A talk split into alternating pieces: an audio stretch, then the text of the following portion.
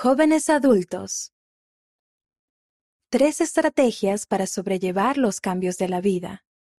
Los cambios en la vida pueden traer mucho estrés y ansiedad, pero me he dado cuenta de que estas tres estrategias pueden ser útiles, por Jody Moore. Es uno de los instrumentos más notables jamás creados.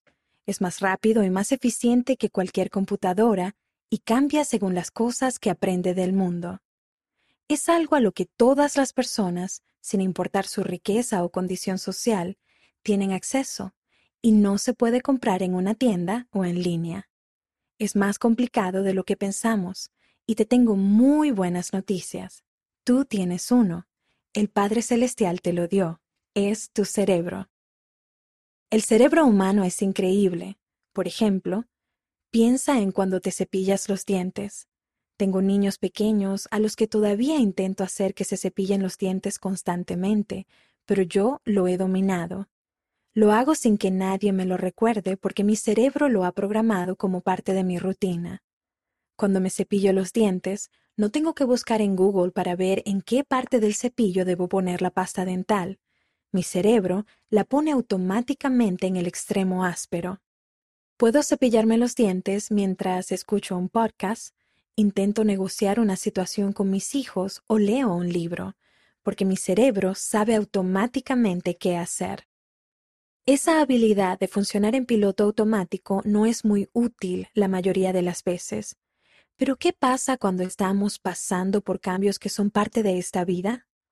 A veces experimentamos cambios que no habíamos planeado, como el divorcio o la muerte inesperada de un ser querido, pero sin embargo, Incluso cuando la vida va bien, nos enfrentamos a cambios como nuevas ciudades, nuevos trabajos, la graduación de la universidad, el casarnos, tener hijos, etc. La verdad es que al cerebro no le gusta el cambio. Se necesita mucha energía para lidiar con el cambio, porque no podemos actuar tan inconscientemente como estamos acostumbrados. Si unimos esto a las emociones que normalmente acompañan al cambio, a veces experimentamos cambios que no habíamos planeado, como el divorcio o la muerte inesperada de un ser querido. Pero, sin embargo, incluso cuando la vida va bien, nos enfrentamos a cambios como nuevas ciudades, nuevos trabajos, la graduación de la universidad, el casarnos, tener hijos, etc. La verdad es que al cerebro no le gusta el cambio. Se necesita mucha energía para lidiar con el cambio, porque no podemos actuar tan inconscientemente como estamos acostumbrados. Si unimos esto a las emociones que normalmente acompañan al cambio, a veces puede parecer insoportable. Afortunadamente, podemos tomar lo que sabemos sobre el cerebro y trabajar con ello para minimizar la ansiedad y los sentimientos de agobio. A lo largo de los años, he encontrado tres estrategias que ayudan a las personas a sobrellevar la ansiedad y el cambio que me gustaría compartir contigo. Estrategia 1. Reduce tu perspectiva. El cambio significa lo desconocido. Al cerebro no le gusta lo desconocido. A veces el cerebro se abruma si hay muchas variables desconocidas. Le teme a lo desconocido porque cree que podría haber peligro más adelante. Gracias, cerebro, por mantenernos vivos.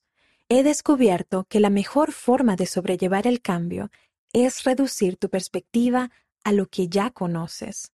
Cuanto más emocional y extremo sea el cambio, más reducida debe ser tu perspectiva. Si pierdes tu trabajo inesperadamente, tu cerebro querrá determinar todo tipo de cosas. ¿Cómo pagarás las facturas? ¿Cómo encontrarás otro trabajo? ¿Cuándo lo encontrarás? ¿Cuán doloroso será ese proceso? ¿Qué pensará la gente? Para muchas de esas preguntas no tenemos respuestas todavía, pero en realidad no necesitamos tenerlas. ¿Qué es lo siguiente? ¿Vas a poder resistir hasta el fin de la semana? Eso es todo lo que necesitas saber por ahora. A veces, cuando tenemos un profundo dolor emocional, solo tenemos que centrarnos en un día a la vez. ¿Qué harás para desayunar? Empecemos por ahí. Reduce tu perspectiva para hallar paz y a partir de ahí encontrarás respuestas. El Señor te guiará si lo buscas y confías en Él. sé humilde, y el Señor tu Dios te llevará de la mano y dará respuesta a tus oraciones. Doctrina y Convenios, sección 112, versículo 10. Estrategia 2. Céntrate en el futuro, no en el pasado. Al cerebro le gusta ir al pasado porque tiene recuerdos a los que aferrarse. Pero tu futuro va a ser diferente a tu pasado, y eso es bueno. Reflexionar sobre lo que salió mal o incluso recordar los buenos tiempos a expensas del presente es fácil, pero no útil. Cuando tuve mi primer bebé, me alegré mucho de tener a esa personita en casa y no podía creer lo mucho que lo amaba, pero también me sentía agobiada por la cantidad de cuidados que requería y por no poder vivir mi vida tan libremente como antes. No dejaba de pensar cómo la vida solía ser más sencilla. Pensaba en cómo me duchaba y me peinaba cada mañana. Pensaba en cómo me agradaba más mi cuerpo. Pensaba en cómo estaba más descansada y por lo tanto era más divertida. Me sentí muy mal cuando me centré en mi pasado de esa manera. Al final, me di cuenta de que no podía encontrar respuestas en el pasado Tenía que centrarme en el futuro, tenía que empezar a imaginarme haciendo las cosas que quería en la vida, pero con un bebé. Tenía que establecer una conexión con la persona que quería llegar a ser, no con la persona que antes fui. Eso no siempre es fácil, pero es factible si estás dispuesto a considerar esa posibilidad. El Señor nos ha dicho, sois niños pequeños, y todavía no habéis entendido cuán grandes bendiciones el Padre tiene en sus propias manos y ha preparado para vosotros. Y no podéis sobrellevar ahora todas estas cosas. Y no podéis sobrellevar ahora todas las cosas, no obstante, sed de buen ánimo, porque yo os guiaré. De vosotros son el reino y sus bendiciones, y las riquezas de la eternidad son vuestras. Doctrina y Convenios, sección 78, versículos 17 y 18. Estrategia 3. Sé compasivo contigo mismo. El cambio puede hacer que incluso los mejores nos sintamos confusos. Es posible que estés sintiendo muchas emociones. Algunas de las cosas más dañinas que podemos decirnos a nosotros mismos son pensamientos como ojalá no fuera tan emocional. Debería estar tomándomelo mejor o siento mucho no ser más fuerte. El desear ser menos emocional no hace que el cambio sea más fácil, solamente añade vergüenza o culpa además de los otros desafíos que ya estás afrontando. La autocompasión es la clave.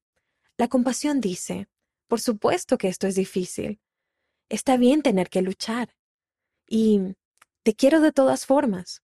Por favor, di estas cosas a ti mismo. No aumentes tu dolor al pensar que no deberías sentir dolor. El Padre Celestial nos envió aquí a la tierra para ayudarnos a llegar a ser más como Él, lo cual me imagino que significa que tenemos que progresar mucho. Si quiero fortalecer mis músculos, tengo que levantar pesas pesadas. La resistencia de esas pesas hace que mis músculos se colapsen lo suficiente para que cuando se regeneren vuelvan a ser aún más fuertes. Nuestro espíritu también es así. Necesitamos cierta resistencia para poder volver más fuertes que antes.